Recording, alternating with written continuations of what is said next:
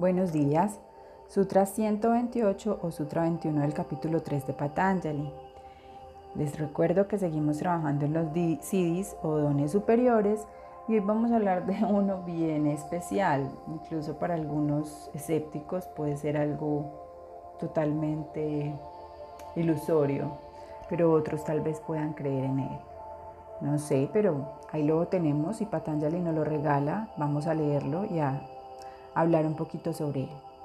Dice, mediante la comunión en la forma del cuerpo, en la suspensión de la capacidad de ser percibido, en la interrupción de la luz viajando desde ese cuerpo, la invisibilidad al ojo sucede.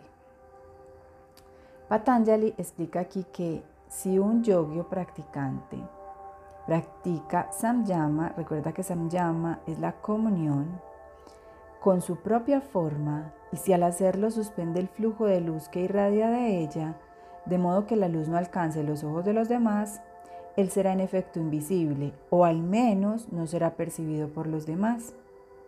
Abundan historias acerca de cómo el santo Ramalinga, a finales del siglo XIX, tras posar ante el fotógrafo junto a un grupo de devotos, no dejó ninguna impresión en las placas fotográficas. Una mancha blanca aparecía invariablemente donde había estado con el grupo. Él mismo señaló que esto era debido a una divina transformación de su cuerpo, más que a un acto de voluntad suyo de ser invisible.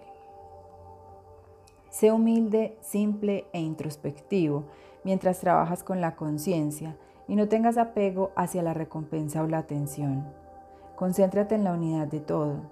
Siente cuán íntimamente unidos estamos todos. Estas son formas de volverse invisible que podrían tener un valor duradero. La práctica a que nos invita hoy Patanjali es practicar la humildad, la simplicidad y la atención consciente a tu trabajo. Bueno, la verdad es que es un sutra bien especial. Eh, digamos que en mi campo, en mi campo cuántico de las múltiples posibilidades, esto puede ser cierto, aún no conozco la persona eh, que lo haga o que lo lleve a cabo, y, pero pues sí creo, creo que puede suceder y que pueden pasar. De hecho, creo que muchas de nuestras películas y de nuestras historias de ficción están soportados de una u otra forma en ciertas realidades y es una manera muy sutil de comunicarnos ciertas verdades. Ahora, en mi, práctica o en mi vida normal, yo qué te digo, yo por ejemplo eh, siento que voy por un lugar eh, complejo o bueno, por ejemplo, estoy en pico y placa en mi ciudad y estuve en un trancón de todo y me cogió el pico y placa tres cuadras, cuatro, no sé, antes de llegar a la casa y yo soy como que soy invisible, soy invisible, mi placa es invisible, mi placa es invisible, soy invisible. Yo no sé, porque no pregunto, hey, ¿me estás viendo o no me estás viendo? No sé si funciona o no funciona la luz de los demás, pero yo me lo creo y, lo practico y lo hago en ciertas circunstancias así. O cuando estoy pasando por un lugar no, no tan chévere, entonces como que eh, me hago invisible, no soy visible a los ojos de los demás, ta, ta, ta. Y vuelvo y te digo, no tengo forma de corroborarlo porque pues, no estoy preguntándole a la gente, ¿me ves o no me ves? Eh, pero es una forma, digamos, en la que concentro mi energía como para pasar desapercibida en ciertos lugares o en ciertas situaciones o en ciertas circunstancias. Y eso sí, pues no me ha pasado nada, no me ha llegado la multa, no me, no me han abordado las personas cuando, cuando no he querido ser tan visible. Eh, eso sí, ¿cierto? Pero de aquí a allá decirte que pues fue invisible, no. No sé, eh, es, un, es un CD muy, muy, muy especial, El hombre invisible, me acuerdo, cuando era pequeña, es un CD muy especial.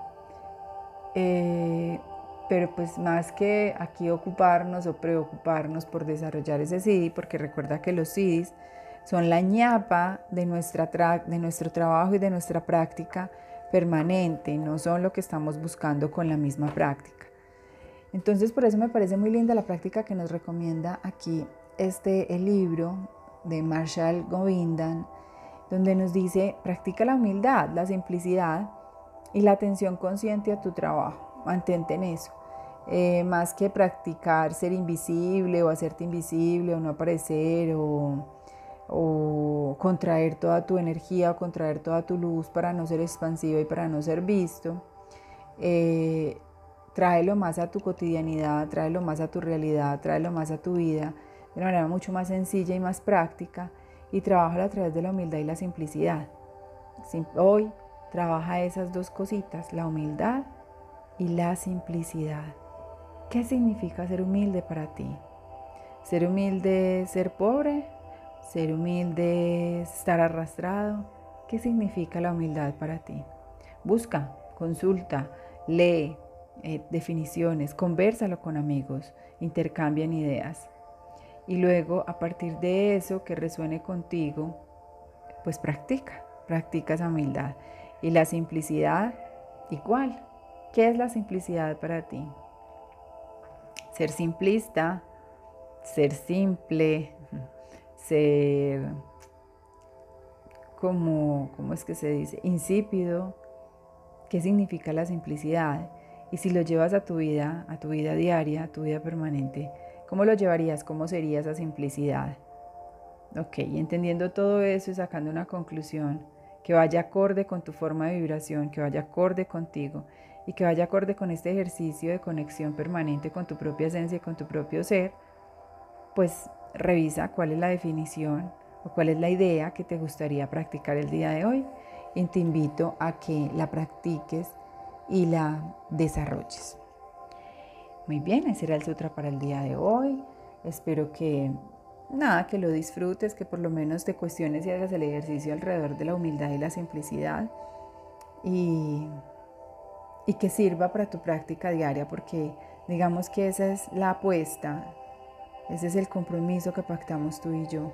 Tú me acompañas a hacer mi práctica a través de estas reflexiones y yo te las comparto para que tú también las tengas, las hagas, las adaptes, no las adoptes, las adaptes a tu vida, a tu bienestar, a tu forma de pensar, a tu vibración, a tu nivel de conciencia y pues trabajes con ellas y así juntos estamos creando como una red, como un círculo de contención bien especial donde, donde nos acompañamos en este caminar, en este preguntar, en este profundizar y en esta conexión, en este despertar.